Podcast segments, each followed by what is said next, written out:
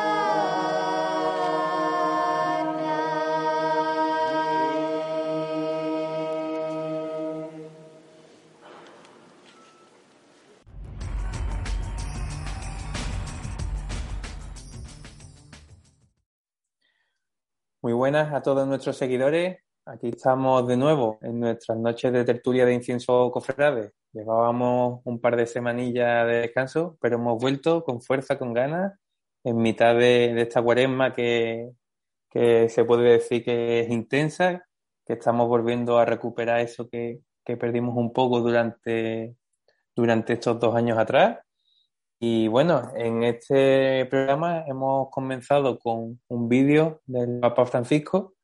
Eh, Jesús, cuéntanos un poco más en qué consiste el vídeo que acabamos de ver. Bueno, este vídeo es un vídeo de la televisión vaticana, que, pero tiene unos años, pero en este, en este momento crítico que estamos de, de la guerra entre la invasión de Rusia a Ucrania, entre tanto sufrimiento, tanto, tanto dolor que está causando, a mí me impresiona mucho cuando yo escucho, este es un vídeo que, creo que es el viaje del Papa a Armenia. Entonces en un templo, uno de los templos, eh, le cantan al Papa el Padre Nuestro en arameo, que es como el idioma del Señor. Entonces es impresionante. A mí siempre me, además me, me pone en oración. Entonces yo creo que ha sido un momento, yo he pensado, este vídeo podía venir bien en este momento para, para rezar por la, por la, por la paz, ¿no? Porque el Señor si es su voluntad que pare pronto esto. Ojalá que sea así. Pues bueno, en el programa de hoy tenemos a un invitado, una persona a la que yo también tengo mucho afecto y mucho cariño, como es Juan Azcárate, sacerdote y párroco actualmente de, la C en Jerez de la Frontera. Muy buenas, Juan. Muy buena, una alegría poder estar eh, con vosotros eh, en esta noche, una alegría grande. Pues igualmente. Nada, en este programa lo que vamos a hacer es hablar de la cuaresma, del mundo de la cofradía, de la iglesia, de ese vínculo tan, tan importante que tenemos sobre todo en esta, en esta parte de, del mundo, ¿no? En el que, bueno, pues lo vivimos intensamente a través de, las procesiones, de, los cultos y, y, más ahora, ¿no? En este periodo cuaresmal que, eh, tú mejor que nadie sabrás que, es un no parar, ¿no? Totalmente, totalmente. Además, los sacerdotes, todos lo vimos intensamente, ¿no? Todos los fieles, todos los fieles en este tiempo, pues tenemos también esa llamada del Señor y de la Iglesia, ¿no? De la conversión. Pero es verdad que nuestra realidad, nuestro entorno, nuestra diócesis, por la manera que nosotros también vivimos este tiempo santo, pues muy intenso, pero también para los sacerdotes yo creo que un, puntito más, ¿no? Porque tenemos que también, bueno, pues estar eh, en muchos sitios, pero siempre con mucha alegría y una, siempre una bendición del Señor tener la posibilidad de poder servir, servir ¿no? Eh, en este tiempo también a, tantos cristianos ¿no? y, fieles que, vienen de distintas realidades, pero especialmente también en, las realidades del mandato y cofradía ¿no? de nuestra diócesis, de nuestra ciudad de Jerez. Bueno, te vamos haciendo algunas preguntas, vamos a tener un poco de eso de eh, tipo entrevista, tipo, tipo charla. Em, en estos últimos programas a nuestros invitados le comenzábamos preguntando eh, quién es, quién es, que se haga una pequeña autobiografía. Yo, yo te conozco, y, pero para quien todavía no conozca mucho a, Juan Azcárate o haya visto alguna foto, algún vídeo en redes, ¿quién, quién es Juan Azcárate? Pues Juan Azcárate es un sacerdote joven, natural de Villamartín, mm, sacerdote diocesano de Asidonia Jerez, y llevo ordenado cinco años eh, yo me ordené en octubre de 2016, en el año que el Papa Francisco eh, encomendó o instituyó sobre la misericordia, ¿no? El año de la, misericordia. Eh, he estado cuatro años en Roma formándome y estudiando y, demás. Y he estado también un año en Salamanca. Entonces he vuelto a la diócesis, entre comillas, porque siempre he sido diocesano y siempre he estado vinculado, pero he vuelto, pues, el inicio de este curso, ¿no? Entonces, el señor obispo don José, que también estaba, hemos casi hemos llegado los dos, entre comillas, a la diócesis, ¿no? Él llegó también en julio, tomó posesión y, estimó oportuno, pues, en el mes de septiembre, el 18 de septiembre, eh, eh, nombrarme párroco de la parroquia del Santísimo Cristo de la Sé, aquí en Jerez Sur, y, la verdad que estoy contentísimo, ¿no? soy sacerdote joven, eh, me he formado en Derecho Canónico, también estoy como defensor del vínculo en el tribunal, delegado de pastoral universitaria. Y nada, no tengo... buen currículum. sí, sí. El, el, párroco más joven de la diócesis, ¿no? Pues la verdad que no lo he pensado. Puede ser que sea el párroco más joven de la diócesis, sí, sí. ¿Y eso qué, tiene de diferente, por, ejemplo? Pues mira, yo, pues yo no lo sé, pero en mi caso, yo me veo que tengo tantas cosas que aprender todavía y estoy, como estoy comentando, estoy aprendiendo muchas cosas y mis fieles que son estupendos, pues lo, toman además con, mucha paciencia. Así que somos una parroquia que vive mucho la comunión, somos una, como una, familia. Así que bueno, yo, pues eso, pues yo estoy comenzando. Entonces, hay muchas cosas que estoy viendo, que estoy conociendo, que estoy aprendiendo. Y, también por sacerdotes con más experiencia que me ayudan, que me, que me siguen también dando consejos, orientando. Las dudas que voy encontrando en el día a día, pues también gracias a Dios que tengo la, bendición de contar con hermanos sacerdotes que me van también, eso pues ayudando. Y los fieles igual, ¿no? Gracias a Dios desde que llegué me han acogido todos muy bien y la hermandad, el grupo Scout, los, niños de la catequesis, los catequistas, el grupo de Cáritas, y tantos eh, grupos que componen la parroquia, pues la verdad que somos como una familia.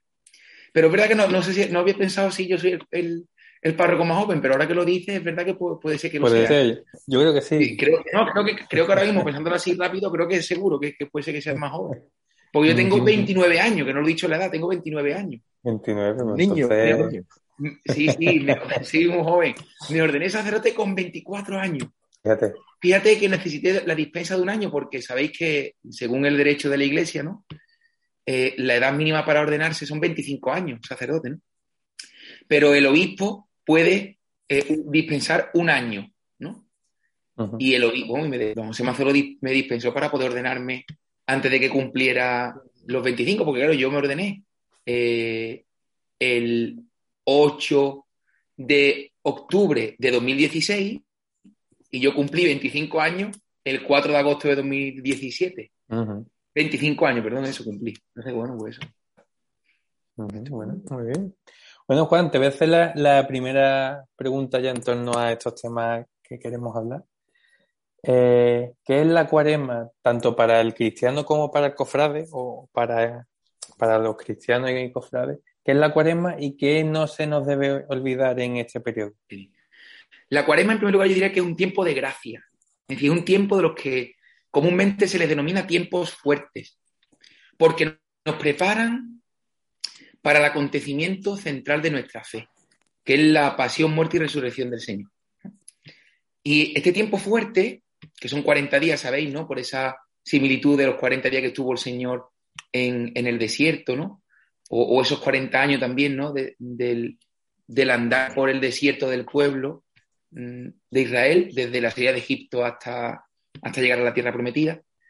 Pues es un tiempo, ya digo, ¿no? De gracia, ¿no? de especial conversión es decir, de, entrar en ese desierto, ¿no?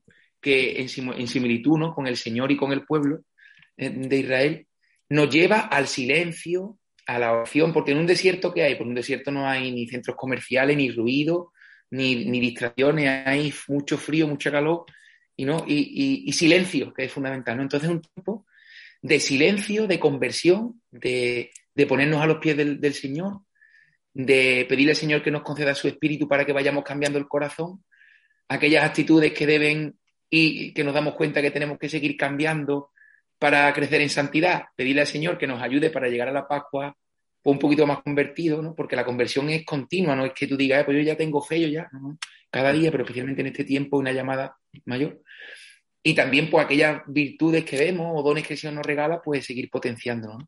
Por eso es muy importante en este tiempo que un tiempo, ya te digo, ¿no? de especial gracia, pues esas tres orientaciones que la Iglesia nos da, ¿no? Un tiempo especialmente de oración, de ayuno y de limosna, ¿no? Pero claro que no sean prácticas externas, ¿no? Ya si recordáis cómo comienza la cuaresma con el miércoles de ceniza, ¿no? Ese evangelio, pues el Señor nos invita, ¿no? A que no sean solo acciones externas, sino que la oración, la limosna y el ayuno expresen eh, el deseo de nuestro corazón, ¿no? Eh, y es muy bonito porque la oración, pues, debe unirnos más al Señor, ¿no? En intimidad con Él. La limosna debe unirnos más a los hermanos, ¿no? Porque la limosna no solamente da dinero o un donativo, que, bueno, ahora con el tema de Ucrania que decía y además, ¿no? Comienzo con el vídeo, eh, la intervención también de Jesús, ¿no? Eh, pues no solamente dar dinero físico, que está muy bien, o, material sanitario, o alimento que estamos recogiendo, ropa o manta, sino también es dar tu tiempo, estar pendiente de la persona que, que tienes cerca que lo necesita, de si hay una persona que, hace tiempo que no sabes de ella y puedes pegarle un telefonazo, de estar pendiente de, tu, de tu familia, de tus padres, más o mejor que hace tiempo que no les dedicas tiempo, de, tus, de tus abuelos, ¿no? Y, y, obviamente también, pues el ayuno es un poco también el cuidado de uno mismo, ¿no? Es decir, del Señor en la oración, del prójimo en la limosna y de uno mismo eh, en el ayuno, porque cuando eso, cuando ofrecemos pequeños sacrificios, no solamente no es no comer carne los viernes, puramente externo, que hay que hacerlo, ¿no? O ayunar miércoles de ceniza y viernes santo, sino es pues aquellas privaciones voluntarias que yo me impongo como pequeño sacrificio para agradar al Señor y para centrar mi corazón en Él, ¿no? Pues, estoy muy, muy saturado de, redes sociales, de Netflix de orden, o de ordenador o de Internet, mira, voy a intentar de, dedicarle menos tiempo y aprovechar para otra cosa, ¿no? O, o, mira, a mí me encanta el chocolate o me gusta otra cosa, mira, pues voy a privar en este tiempo de no tomar tanto chocolate y se lo voy a ofrecer al Señor como pequeño sacrificio para controlar pues, también mi, mi, cuerpo, que no sean los instintos, lo que me apetece en cada momento, lo que dirija mi vida, sino mi voluntad, mi razón y mi libertad. Así que bueno, así a grandes pinceladas, yo creo que, que eso y además se une, y así concluye un poco, a nuestra cuaresma, toda esta vivencia espiritual, pues tenemos la bendición en nuestra diócesis de que las hermandades y cofredes tienen una, una misión muy importante, ¿no? Porque somos de tocar y de ver, ¿no? somos de tocar y de ver, de palpar nuestra, nuestra religiosidad popular es muy importante. Entonces, claro, cuando vemos al Señor, las imágenes del Señor y de nuestra Madre la Virgen, pues, y todo lo que en torno a los santísimos titulares de las hermandades se, se origina o se crea, pues un regalo, ¿no? Porque también nos ayuda a entrar en ese, en ese humus, en ese, en ese ambiente, ¿no? El incienso, el besapiel, el besamano, los cultos, pues nos, indica que estamos en, en, una época de año diferente al resto del año, ¿no? Y preparación para la Semana Santa, ¿no? Mm. Así que también, pues eso. Lo mismo, ¿no? Mm, mm, que además yo tengo, gracias a Dios, una hermandad también a la que, a la sirvo con, mucha alegría, porque estoy muy unido a ellos. Pero lo mismo, en este sentido también puedo dar un palito, ¿no? A las hermandades también, con mucho cariño. Es decir, al igual que lo le di a los cristianos para que las prácticas cuaresmales no sean externas, por lo mismo, ¿no? Que la práctica cuaresmal con mi hermandad no sea algo externo, puramente externo, ¿no? Sino que el Señor me vaya transfigurando, vaya cambiando el corazón. Que ese besapié al que voy, que ese esa mano, que ese quinario o sextenario o novena o quinario o, esa función principal no se quede en algo en fuego, en fuego artificiales, sino que sea algo de verdad que, me configure y que vaya transformando mi vida. Bueno, porque ha, ha, dado una visión bastante completa, bastante general de, de lo que de lo que es y debe ser la cuaresma para todos los cristianos y todos los cofrades. Y bueno, Jesús, me imagino que tendrá alguna pregunta por ahí. Bueno, ya estaba recordando, hablando, hablando Juan, de, de, lo que es las cofradías, ¿no? En esta cuaresma. Pues me estaba diciendo mi hija que, que estaba hablando de una flamenca, una belga, hablando sobre la, la, la Semana Santa y decía la mujer esta mayor que aquí se sabe que es cerca la Pascua porque las tiendas venden huevos de chocolate. Nada más. O sea, no hay nada más. Entonces, es muy complicado. O sea, si tú no tienes. Eh, nosotros jugamos con ventaja. En, Jerez jugamos con ventaja. En Jerez, Andalucía, en España jugamos con ventaja. En el aspecto de que el señor sale a la calle. Ya lo hemos hablado otra vez. Cuando estuvo aquí Miguel Perea, lo, lo estuvimos hablando pero es una ventaja enorme. Lo único que pasa es que a veces, como decía, como decía Juan, pues mm, se puede quedar solo en, la, en, la, en la procesión. Y entonces, claro, es una labor muy importante, muy importante de estos curas jóvenes que vienen con fuerza, los mayores también lo han hecho, ¿eh? también. Había muchos curas que han luchado muchísimo al lado de las cofradías, que han ayudado muchísimo y conocidos por mí, pero yo mmm, veo que tiene muchas ganas Juan de, trabajar. Tú vienes, lo que pregunta mía era que yo me voy por los cerros de Úbeda, hablando, escuchándote. ¿Tú vienes de las cofradías, Juan? ¿Tú en Villamartín eras cofrade o no? Pues mira, a mí me gusta, me, me gusta que me hagas esa pregunta, ¿no? Porque yo puedo decir que, que soy cofrade en el sentido de que yo también he vivido eh, desde pequeñito he andado de las angustias, que de mi pueblo, ¿no? Y, he sido costalero, y he vestido la túnica, y he salido el Viernes Santo, que es el día pues, que sale mi hermandad, ¿no? Desde muy pequeño, y, la verdad que, teniendo una relación muy cercana con el mundo de las cofradías, de las hermandades, pero, pero es verdad que mm, no soy a lo mejor lo que podemos decir un, una persona que está a lo mejor muy formada en la materia, ¿no? Porque es verdad que, hay personas que sabrán mucho más que yo de cofradía y, no sé si, no sé si decir, no sé cómo qué palabra utilizar, ¿no? No sé si decir más capillita o, personas que a lo mejor tienen a lo mejor todavía más, más, vinculación o más relación, ¿no? Pero sí, sí, yo provengo del mundo de las hermandades, porque he estado en una hermandad de pequeño, conozco bastante esta realidad y además he sido costalero y, he cargado eh, a mi, a mi, a mi, a mi Virgen y, he salido, y he cargado al Señor en el corpus y he cargado, es decir, que, he salido de, de, costalero y vistiendo la túnica, pero no soy un cofrade en ese sentido mm, capillita extremo en ese sentido, ¿no? No sé si me que se me entienda bien, ¿no? Perfectamente.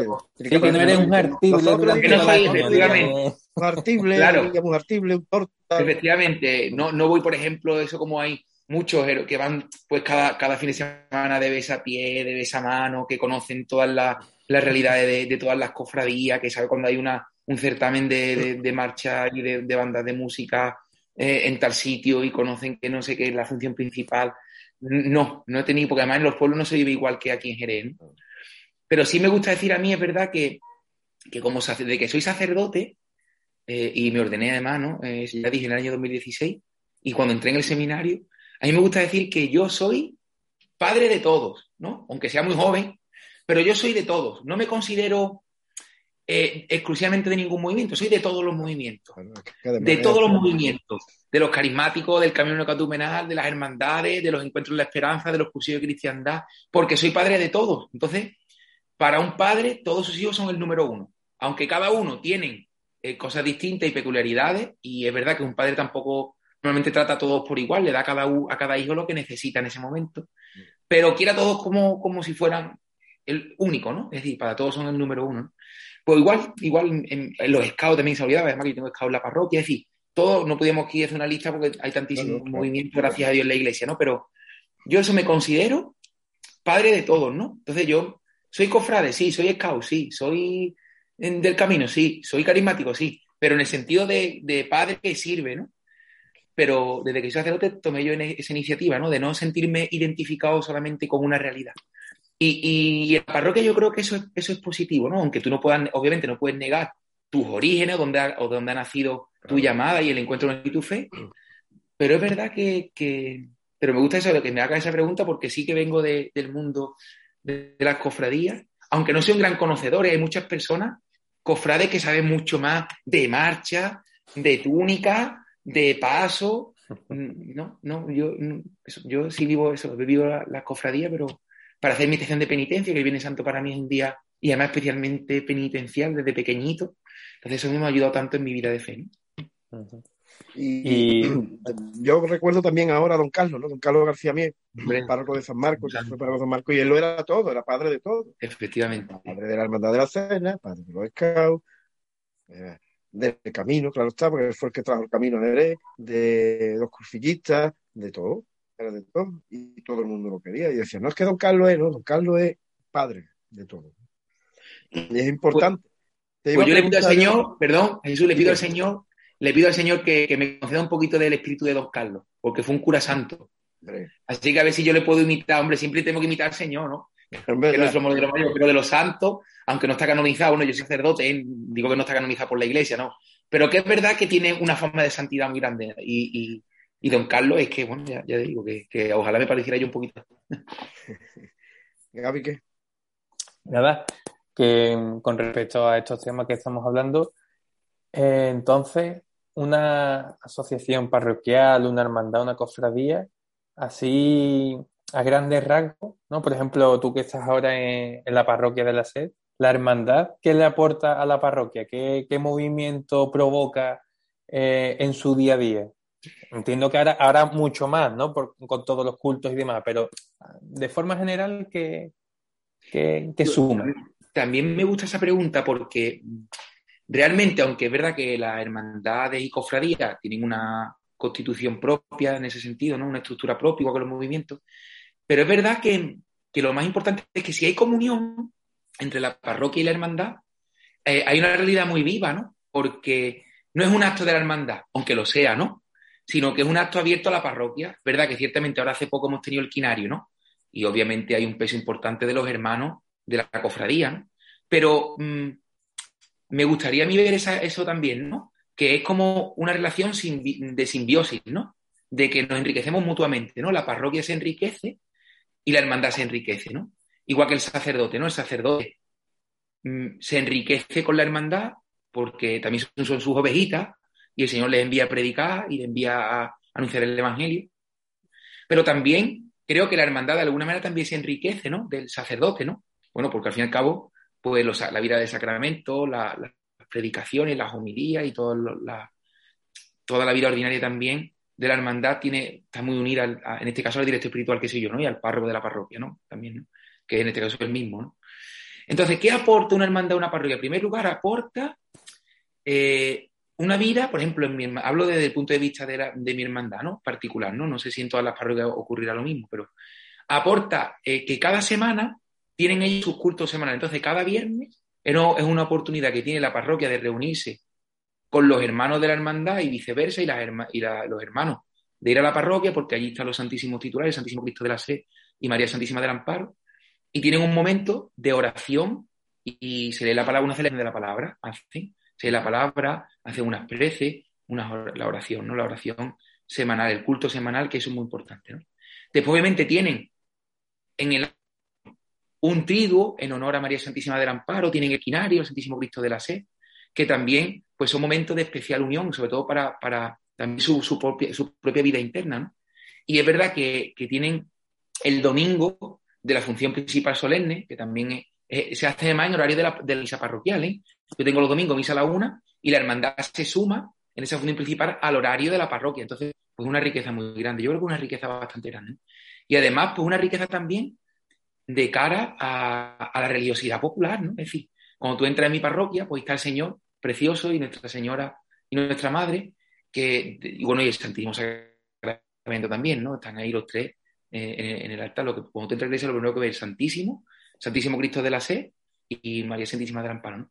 ¿Qué aporta? Pues aporta también ese toque, como decía también antes Jesús, de, de mm, no solamente de belleza, sino de fe necesaria y de anuncio, ¿no? de, de, que el Señor y la Virgen María, pues, pues nos esperan también, ¿no? especialmente en el tiempo de Cuaresma y en Semana Santa. Entonces, bueno, pues yo creo que nos aportamos muchas cosas, ¿no? Y, después, ¿qué aporta la hermandad a nivel eh, mm, más de fe también, ¿no? Pues primero el lunes santo, pues una, eh, es una bendición también para el barrio, ¿no? La hermandad aporta mucho al barrio, porque el Señor y la Virgen María, que salen por las calles, pues mm, primero se les de culto público y decimos, oye, somos cristianos, está nuestro Señor aquí, nuestra Madre. Después hay muchas personas que por diversas circunstancias no pueden ya a lo mejor venir al templo porque son mayores o están enfermas y pueden ver al Señor paseando por la calle. Hay muchas personas que a lo mejor tienen una fe un poco más silenciada o se han apartado del Señor y, pasa el Señor y la Virgen María y miran a la cara y tienen un fogonazo de luz y, el Señor les toca el corazón y la Virgen María también los cubre bajo su manto y tienen un, despertar ahí a lo mejor religioso y oye, pues yo debería de, de, ir a la iglesia, que hace mucho tiempo que no voy a misa, o debería de acercarme a rezar al Señor, no sé, ¿no? Es que aporta tantas cosas. Yo podía estar hablando todo, todo, el tiempo, toda, toda la tarde, ¿no? Tranquilo, tú hablas que quieras. Y después, claro, claro, y después también para el barrio, ¿no? Es decir, de alguna manera, aunque es verdad que nuestra hermandad tiene hermanos de, de muchos sitios de Jerez, incluso de fuera de, de, Jerez, incluso de fuera de España, porque ahí sabéis que puede haber eh, personas de Jerez que están viviendo en, países, en países fuera de España, ¿no? y tienen una vinculación también con el hermandad. Eh, pero es verdad que para el barrio aporta mucho porque también crea como una especie de identidad, ¿no? La identidad de la parroquia, de la hermandad y del barrio, pues aquí estamos en Puerta del Sur, Jerez Sur, eh, entonces pues también es, algo muy bonito cuando uno dice, oye, pues, pues voy a la parroquia del Santísimo Cristo de la Sé, pues, pues sabe, ¿no? Que, que, estás en este barrio, ¿no? Entonces, bueno, pues también hacen una labor estupenda. Y después, por último, destacaría también, no solamente la, he, tocado como tres puntos, ¿no? La primera parte habla un poquito de la relación parroquia-hermandad, ¿no? De la, de la simbiosis tan bonita que debe reinar en cualquier eh, parroquia ¿no? y con cualquier hermandad, y yo se lo pido al Señor que haya comunión siempre. En segundo lugar, lo que aporta ¿no? para la vida de fe del pueblo, ¿no? Y en tercer lugar, también la caridad. Es verdad que, tenemos campañas que hacemos juntos, por ejemplo, en Navidad recogimos casi una tonelada de alimentos para Cáritas, para los pobres. Eh, ahora estamos también aunque de toda la parroquia, pero bueno, estamos lanzando también recogida de material sanitario para enviar a Ucrania. Ahora se, se presentó, ya como, como bien sabéis, ¿no? Eh, el cartel, la, marcha sitio que se, le ha hecho en honor al Santísimo Cristo de la Sé, de, su banda, ¿no? El Gran Poder de Granada. Y, la condición era para llevarse el cartel, ¿no? Traer un tiro de alimento, es decir, que también aporta eh, caridad, ¿no? Caridad con los más necesitados. Y hay muchos de, ellos que se encargan también de Cáritas, o están de alguna manera colaborando con Cáritas. La bolsa de caridad de, de la hermandad está muy unida a la carita parroquial. Es decir, es que hay, bueno, yo, creo que es una riqueza muy grande.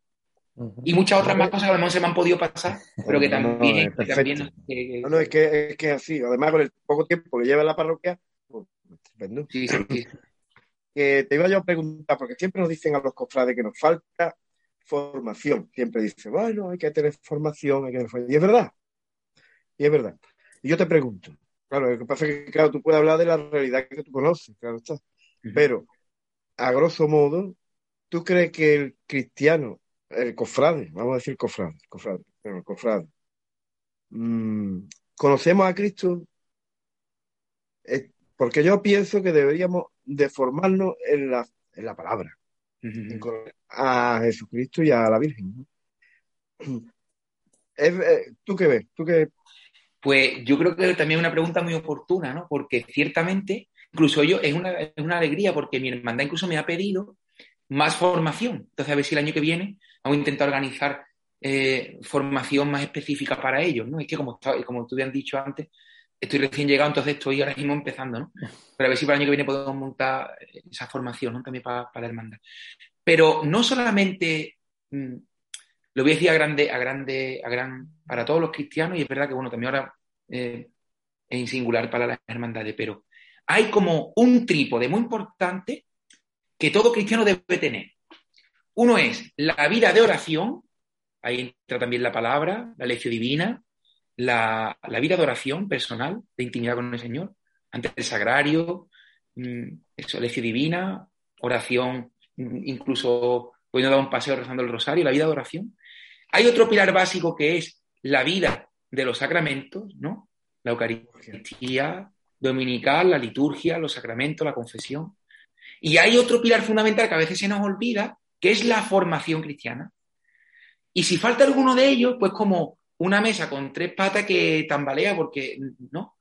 Porque claro, si yo estoy todo el día rezando, pero nunca celebro los sacramentos y no estoy formado, pues algo falta, ¿no? Si yo estoy todo el día voy a misa todos los domingos, pero nunca rezo después. Salgo por la, por la parroquia como si ya está el domingo que viene y me despido del Señor, no tengo presencia de Dios nunca más. Y después no tengo formación ninguna y, no entiendo muy bien lo que está diciendo el, sacerdote en la homilía, pues, o, al contrario, puedo, estar muy formado, muy formado, pero no tener vida de oración y no, y no, y no tener vida sacramental. Entonces, yo creo que eso es un trípode, ¿no? ¿Qué pasa? Que ahí hay que sacar tarjeta amarilla tanto a las personas singulares, a los fieles, como a lo mejor también a, los, a, los, a los pastores. Porque es verdad que tú dices, tú dices, oye, pues ciertamente hay una, una parte de la libertad personal de, la, de formarte, de rezar y de asistir a la misa. No podemos, los sacerdotes, no podemos con una pistola, oye, no, no. Hay, si me un poquito aquí en ese sentido, es una pequeña broma, ¿no? Pero también es verdad que hay que sacar tarjeta amarilla a los pastores porque deberíamos de, a lo mejor, preocuparnos más de ofrecer una buena formación a nuestros fieles y a veces los sacerdotes estamos en tantas cosas que a veces tenemos que delegar algunas cosas, ¿no? Y es verdad que hay un grupo de catequistas estupendo, yo tengo en mi parroquia un grupo de catequistas que son magníficos, ¿no? Pero es verdad que a lo mejor deberíamos de mm, dedicar más tiempo a, la formación, la formación no solamente de la cofradía desde el punto de vista litúrgico, desde el punto de vista de la belleza y del arte, sino lo que tú bien decías, eso desde el punto de vista de formación cristiana, el catecismo. Hacer un análisis del catecismo y de la palabra y de la vida cristiana, ¿no? Y eso podría aportar un montón, porque podría abrir un montón de luces a muchas personas que a lo mejor no han tenido la posibilidad, no por negligencia lo no suya, sino por la vivencia que han tenido de, no, de, no, profundizar en su fe. Y algo importante, porque lo que no se conoce no se ama. Ay, me ha quitado la boca. Te lo iba a decir ahora, ahora mismo te iba a decir yo eso. Claro. Lo que no se conoce no se ama. Entonces, muchas veces, pues hacemos lo que podemos, porque muchas veces, uy, ¿y esto que está diciendo yo? Oye, nadie, me ha hablado así, nadie ha hablado así del Señor, nadie me, me ha explicado esto así, ¿no? muchas veces, pues eso pues, es muy importante. Entonces, ciertamente, creo que falta formación en todos los cristianos y, por supuesto, también falta formación, eh, pero sobre todo formación cristiana, ¿no? De lo, que, de lo que es nuestra fe, de conocer nuestra fe, de por qué creemos lo que creemos. ¿No?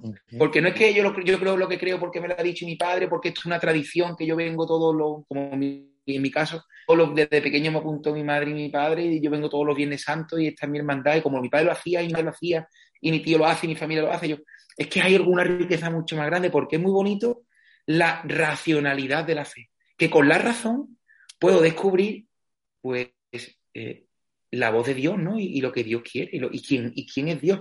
Siempre por analogía, nunca podremos descubrir la totalidad y la grandeza de Dios porque somos limitados, ¿no? Pero, oye, podemos conocer muchas cosas del Señor, de la iglesia, de los sacramentos, de la, de la vida de gracia, de, la palabra de Dios. Yo, yo tengo una cosa muy clara, ¿no? Creo que hay un déficit muy importante de formación bíblica en los fieles. Los fieles, pero todos los fieles, ¿eh? no solamente los fieles de las cofradías, los cofrades, en todos los fieles. Hay un déficit bíblico importantísimo. Muchas veces no sabemos, incluso con, no, no están estamos orando con la palabra, a veces no entendemos lo que está diciendo, porque nos falta conocimiento del contexto, por qué se escribe eso así, cómo, por qué tiene esa, ese lenguaje, por qué. Bueno, la Biblia, la Biblia es una biblioteca. Entonces hay que acercarse a cada texto sagrado en un contexto, porque no es lo mismo acercarte a un, pero incluso en la realidad cotidiana, lo mismo leer un poema que una crónica histórica, que una crónica histórica, que un análisis periodístico, que una novela. Entonces no lo mismo leer el Cantar de los Cantares, que esos libros es un libro de salmo y, de, y, a leer, por ejemplo, el libro de los reyes, que es una crónica histórica, oye, que hay que, hay que, ¿no? O el Evangelio, o las cartas, cada uno tiene su género literario y que entonces, bueno, pues puede ser muy bonito, ¿no? De, de verdad, de, tener esa, esa, esa, alegría también por porque los adultos formen y porque los fieles quieran formarse, que también eso es, ya digo, que, que algo tiene que ser también mutuo. Yo, yo, yo, te iba a decir, una pregunta, bueno, la pregunta es como, eh, el Señor dice, se da en la cofradía, vamos a ver, porque estamos de cofradía, se dan en las cofradías los signos de la fe, el amor al enemigo y el mirar cómo se os ama, porque el Señor lo deja claro.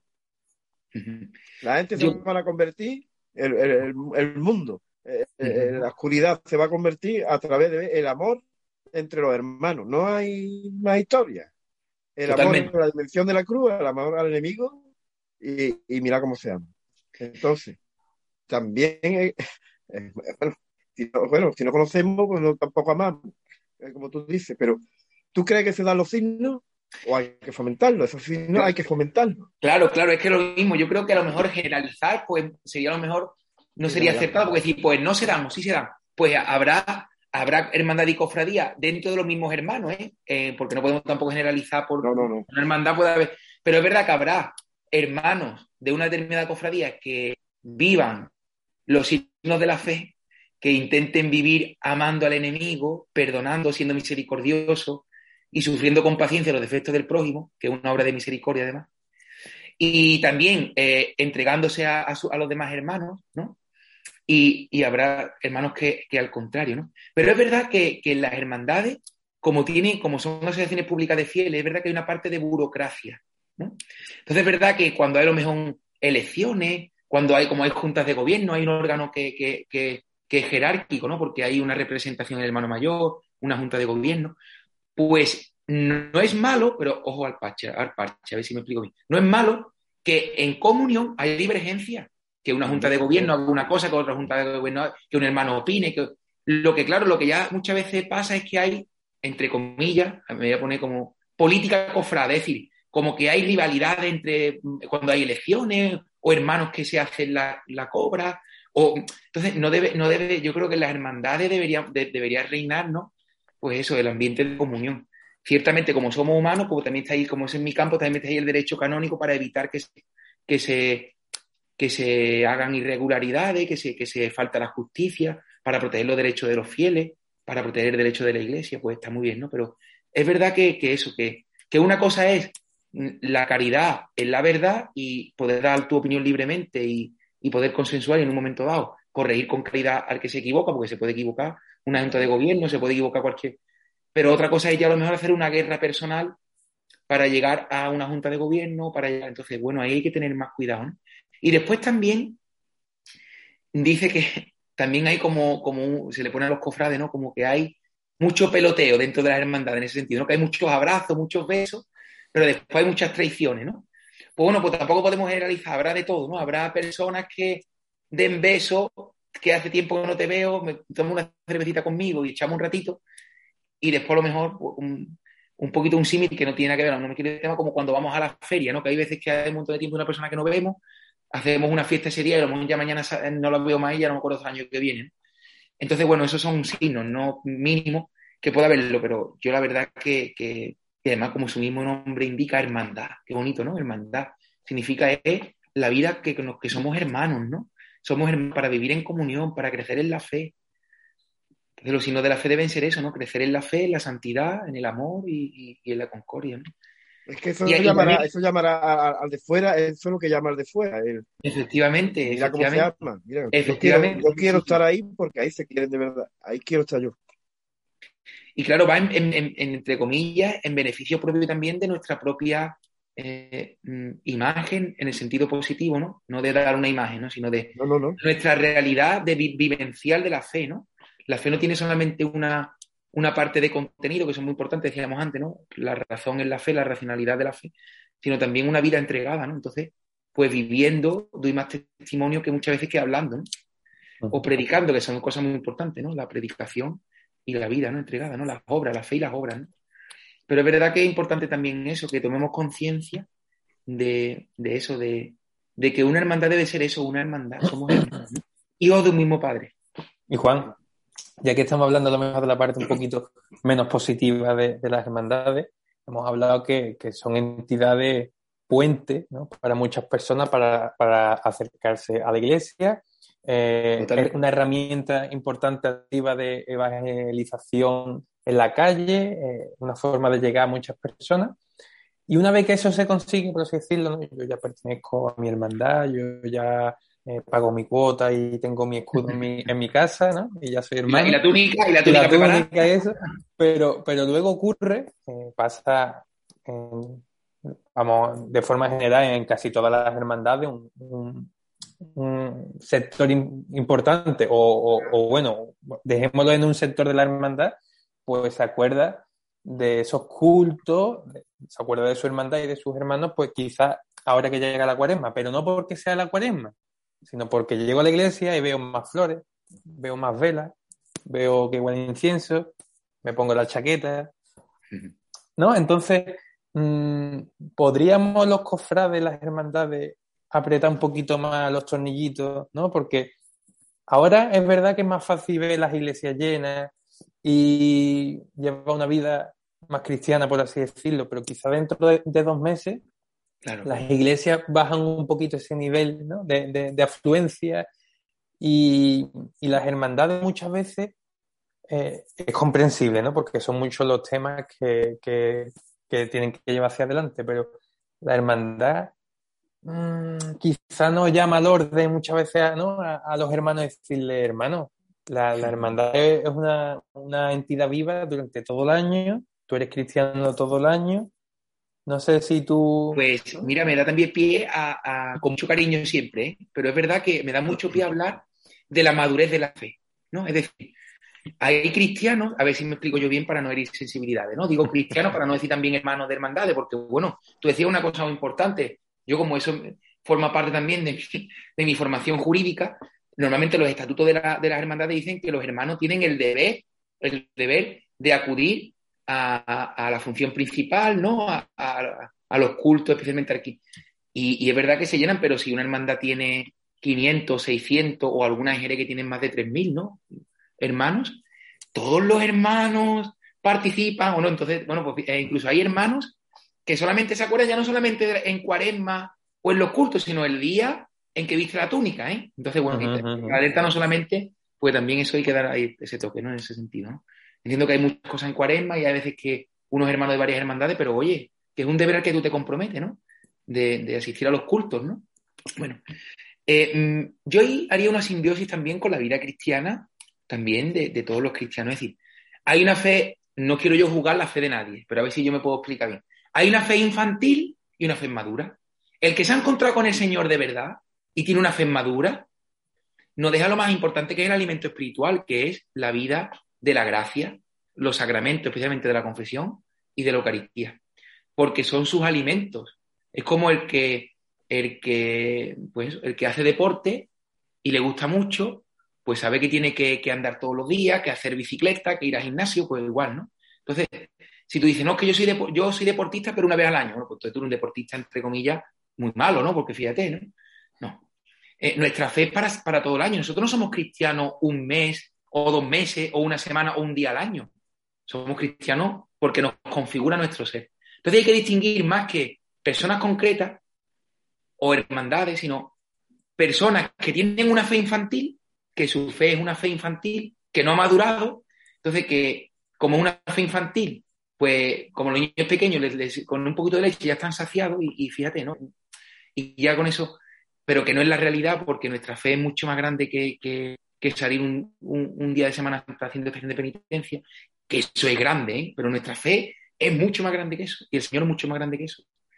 Y hay mm, cofrades con una fe madura que saben que su hermandad es su centro porque le ayuda mucho a seguir profundizando en la fe, pero sabe que sin el alimento espiritual no tiene nada que hacer. Si la, vida de oración, la vida de gracia, sacramento de la penitencia, la relación con la palabra, el sacramento de la, de la de la, de la Eucaristía, eh, la formación, pues entonces, claro.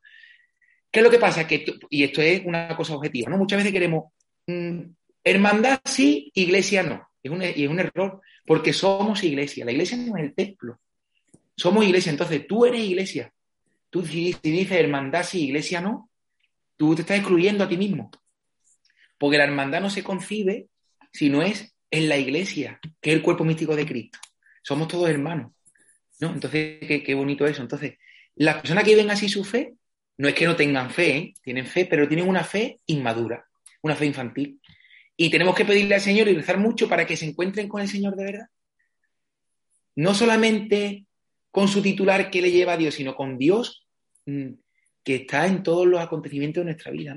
Decía Santa Teresa de Jesús que Dios está hasta en el puchero, ¿no? en ese, en ese, ese gracia. Es decir, Dios debe eh, mm, mm, proporcionar en nuestra vida una presencia continua. Yo estoy aquí con vosotros, estamos aquí, estamos en presencia de Dios.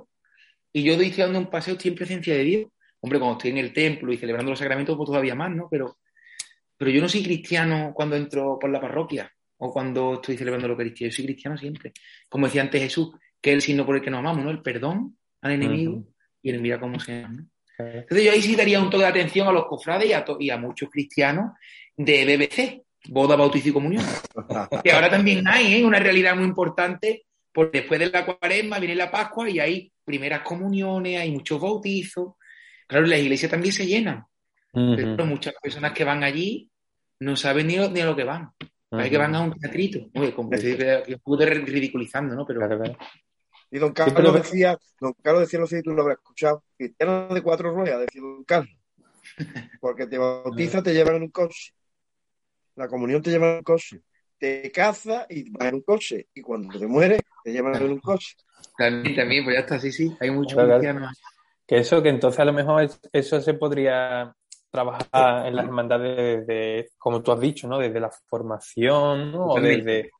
¿no? Porque es verdad que, curiosamente, eh, vamos increciendo los cofrades, estamos en cuaresma, nos vamos calentando, estamos ya en el tercer domingo de cuaresma, el siguiente, el cuarto, eh, eh, y llega la Semana Santa y lo damos prácticamente todo hasta el, hasta el Viernes Santo y el Domingo de Resurrección, que, que quizás debería ser el que más demos, ya se queda un poco descafinado ya, porque a lo mejor no hay la procesión fuerte, porque ya estamos cansados, llevamos seis días dando vueltas por la calle, ¿no? Y, falta el día más importante, y bueno, y poco después que viene la, celebración del Corpus Christi, que también importante, y como no hay muchos pasos haciendo lo que les gusta a los cofrades, bajamos un poquito el pistón, ¿no? Claro, y después la vivencia del trío pascual, ¿no? Es decir, ciertamente los cofrades, pues lo llevan en el corazón, tienen que salir de paso. Eso es obvio, pero eso está muy bien. Pero hay tiempo para todo, ¿no? Hay tiempo para todo, hay tiempo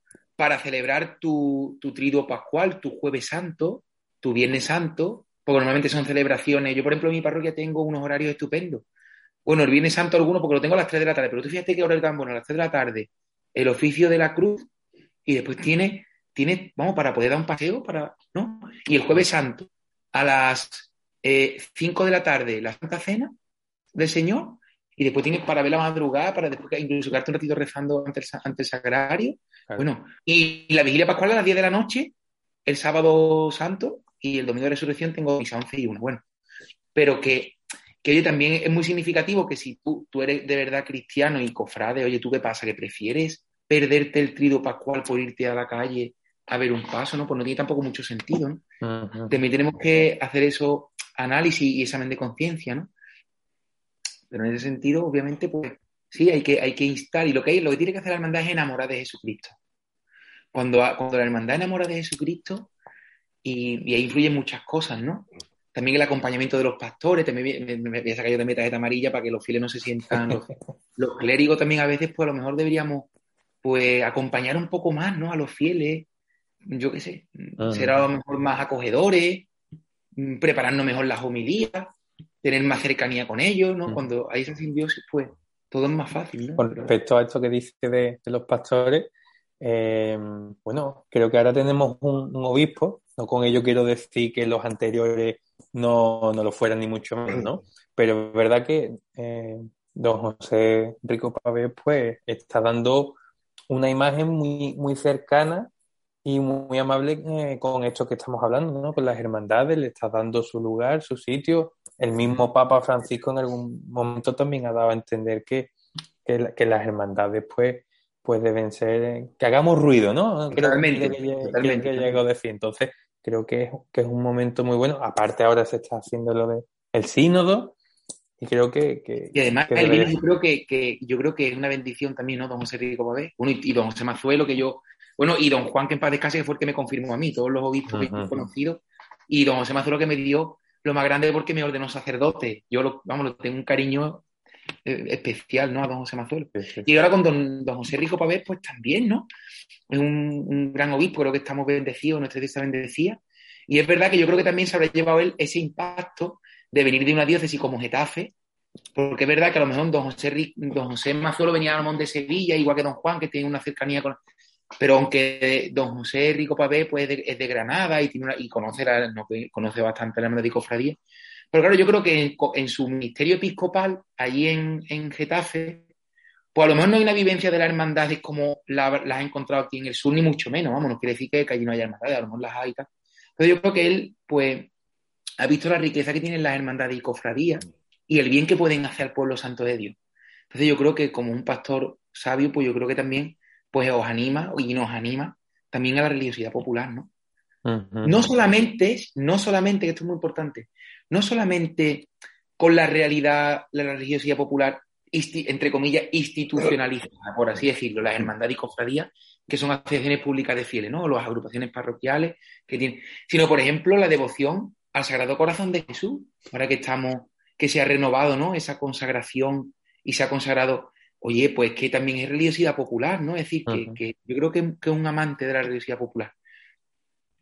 Sí, sí, sí. Pues vamos, mm, yo creo que se, que se está notando, por, ya te digo, por sus intervenciones, por sus explicaciones, por, por, su cercanía y porque está intentando eso, ¿no? Que, que las hermandades está dando su lugar, pero a, a su vez, alguna vez lo hemos hablado también nosotros, ¿no? Que, que también él después querrá recibir un poco, ¿no? Que, que, las hermandades, igual que él está abriéndose a ella, que las hermandades también eh, ayuden a mejorar la realidad eclesial, ¿no? Eh, Totalmente. Como, como colectivo. Totalmente. Además, el otro día leí una noticia que es un poquito así, no es tan, no es tan espiritual, pero decía una cosa muy importante. Creo que hay 48 hermandades, ¿no?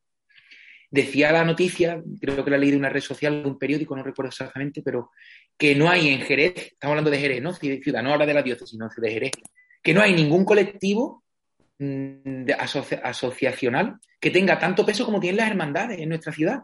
No hay mm. ningún colectivo que aúne tanto como las hermandades, que tengan tanto peso social y religioso como las hermandades, ¿no? Entonces, pues oye, que también eso ayuda no solamente a la fe, que es lo más grande y es lo, principal, ¿no?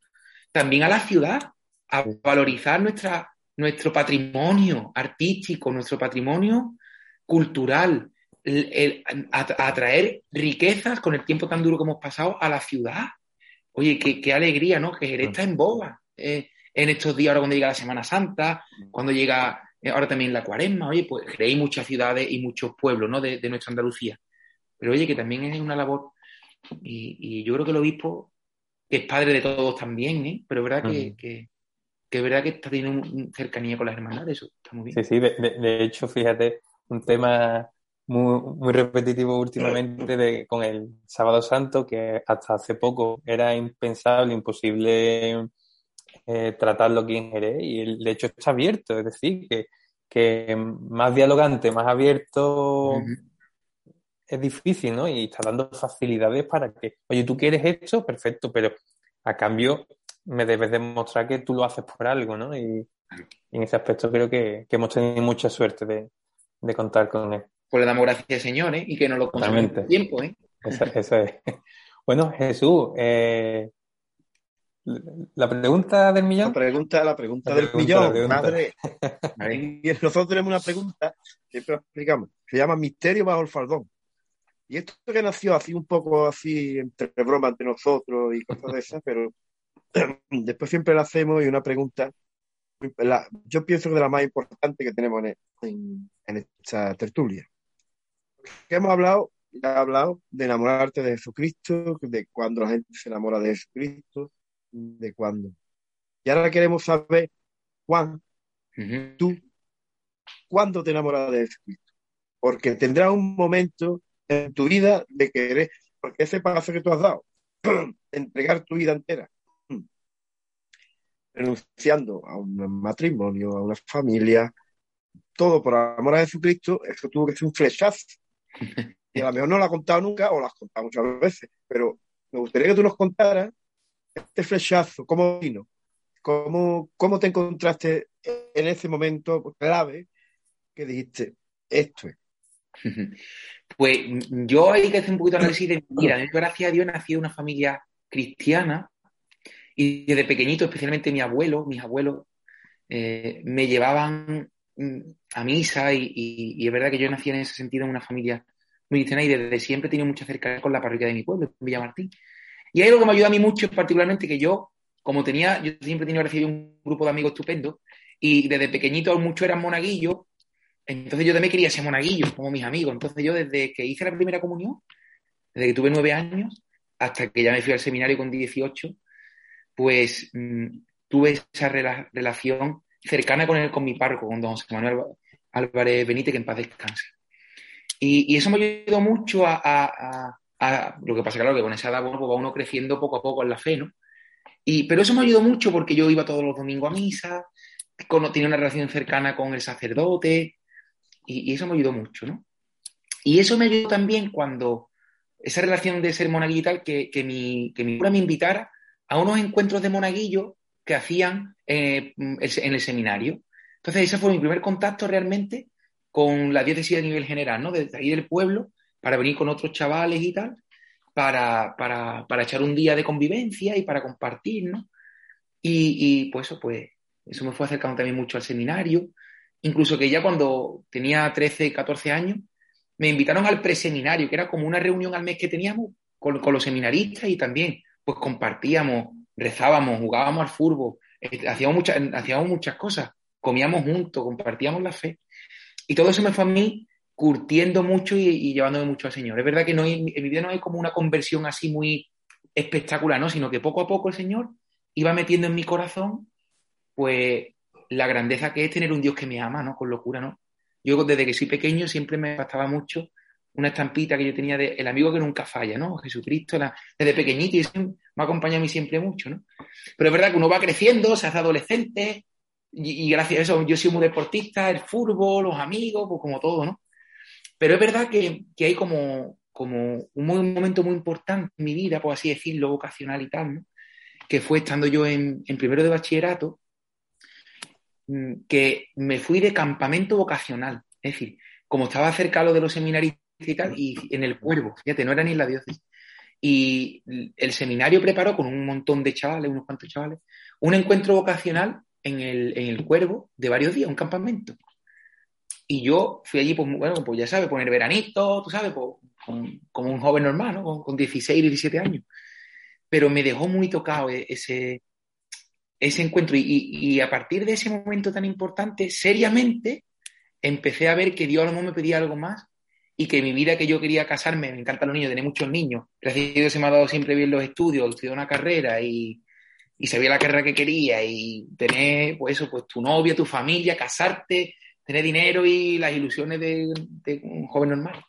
Pues en ese verano se empezaron a tambalear porque yo veía que Dios me, me pedía algo más. Entonces, eh, en ese, ese comienzo de, de bachillerato, primero bachillerato y, y, hasta segundo que ya hice selectividad y entré en el seminario, pues yo tuve un discernimiento más, más profundo. Entonces, pues hice un encuentro en la esperanza, que, que me ayudó mucho también en mi fe.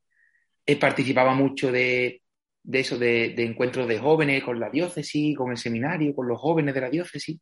Tuve un encuentro de jóvenes en Madrid con los carismáticos, fui a TC, es decir, tuve muchas experiencias que me ayudaron mucho y me, y me certificaron esa vocación.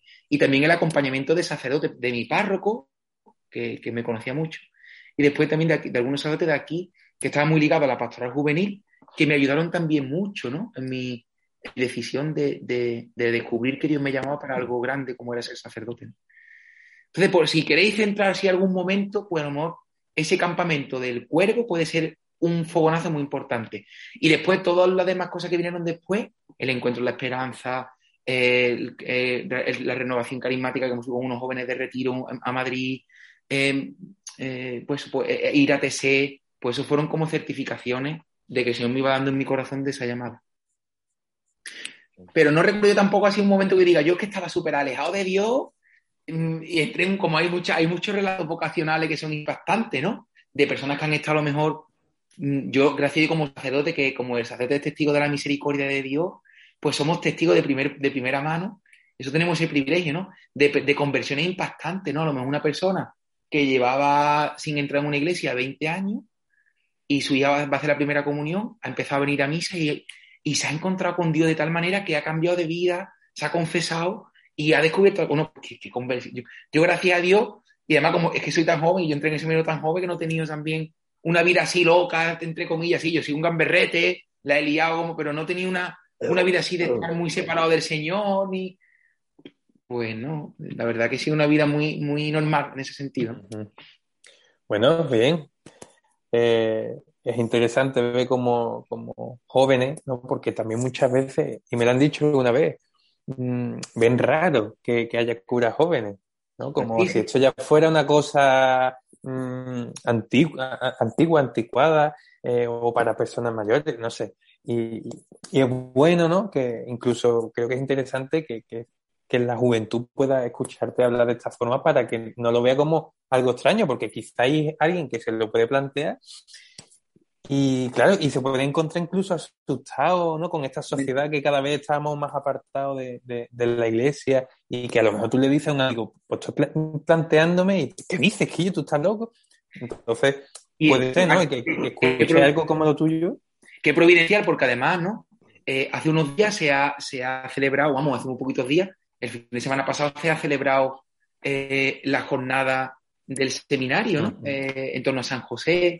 Y hablando del seminario de las vocaciones sacerdotales, realmente es un regalo. Es verdad que puede dar, dar un poco de miedo al principio porque parece que Dios te va a quitar muchas cosas, pero el Señor nos da el ciento por uno y la vida eterna, que no es poco, ¿eh? Y nos regala, nos regala muchas cosas, Señor. Y es verdad que hay que perder el miedo y si uno siente que Dios lo llama, para la vocación en general, que es la santidad, pero en particular a la vida matrimonial, a la vida religiosa, a la vida misionera, no tenemos ahí a Jesús, a la vida, bueno, a la vida mm, monacal, a la vida, cada, yo qué sé, pues, pues que digamos que sí al Señor, porque es el proyecto de felicidad que Dios tiene para nuestra vida. Y si le decimos que sí, vamos a ser los más felices del mundo. De verdad que merece la pena. Pues y bueno, Juan, para ir acabando, así en un futuro cercano, ¿qué, te queda por hacer o qué, tiene, qué tienes pendiente? ¿En qué sentido? Pues mira, en, tu parroquia o incluso, ah. o incluso de forma personal, pues no sé si tiene, em, no sé, sé, que tú también has estado dando, dando clases, pues, pues... Pues hago una distinción a nivel parroquial, pues tengo buenos deseos para el año que viene, para el curso que viene, de, por ejemplo, ampliar la catequesis, tener grupos de confirmación, tener formación de adultos, formación permanente de adultos, ¿no? Y, después también eso, formación a los catequistas y a la hermandad. Bueno, es muy ambicioso, pero sobre todo eso, el crecimiento en la formación, ¿no? En la catequesis, ¿no? Abrir el, ámbito para que, para que tenga un grupito de confirmación que se consolide después de la primera comunión y aquellas personas adultas que no se han confirmado que tengan la posibilidad. Acompañar a las personas eh, adultas ya que, han terminado su proceso de iniciación cristiana, que a veces quieren continuar formándose y después también, pues eso, a, los catequistas y a, y la hermandad, pues también que han pedido esa formación. A nivel así más inmediato, los proyectos que tengo para el año que viene serían esos. A nivel personal, aparte de la pastoral eh, universitaria que tenemos el año que viene, que preparar en octubre, el año que viene ya este año, en octubre, el encuentro de todas las diócesis del sur de España de pastoral universitaria, UDISUR, que será en Jerez la el tercer fin de semana de octubre, que vendrán muchísimos, cientos de jóvenes universitarios aquí a nuestra ciudad. Yo creo que será una riqueza. Y de seguir colaborando con la Vicaría Judicial y, el Tribunal Diocesano, por mi formación en Derecho, pues yo tengo como varios retos. Primero, yo me gusta escribir, entonces eh, probablemente saldrán algunos artículos míos el año que viene. Hace poco acabo de mandar un artículo a la revista Surge y estoy preparando otro artículo, entonces me gustaría, como para eso me he formado también como doctor, ¿no? Pues para también que la ciencia canónica de derecho, de derecho de la Iglesia, pues siga avanzando. Entonces, tengo por un lado el reto de, sacar tiempo para, para hacer artículos sobre, sobre mi materia, que creo que, a mí creo que puedo, que puedo servir ahí también, ¿no? Me llama señora eso. Y por otro lado también dar clase, el año que viene probablemente de clase. Eh, entonces, bueno, de derecho canónico también, que es mi materia. Entonces, bueno, pues ahí, este año menos mal, porque me habían, pero yo este año quería como tener un año bisagra, porque yo vengo de la universidad también, ¿no? Entonces, para acomodarme a la parroquia y, lo agradezco tantísimo, no que si no me escuchó y me escucharon también mis superiores, porque es bueno que este año para, para, para ver lo, que es la realidad parroquial, que yo no, había sido nunca párroco, nunca. Entonces ya conociendo lo que hay, ya sí me veo con mucha más fuerza para el año que viene comenzar a dar clase que me tocará, vamos, casi con toda seguridad. Así que bueno. Y no sé si a, otro nivel, a, nivel, a nivel más, no sé, más, más personal y eso, pues ya está, pues seguir creciendo en santidad, eso es toda vida. Bueno, entonces el futuro cercano pinta bien, ajetreado. Sí, pinta, pinta muy bien, muy bonito, pero con mucho trabajo en el Señor, pero eso, para eso me he hecho cura, ¿eh? que no falte, que no falte. Exactamente. Bueno, pues yo nada más que decirte, perdón, tengo, hoy estoy fatal. Nada más que decirte que, que reces por nosotros.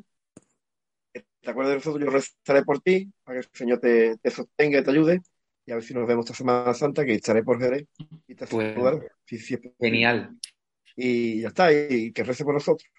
Igualmente, yo también, como, como Papa Francisco siempre termina, no se olviden de rezar por mí, yo lo mismo.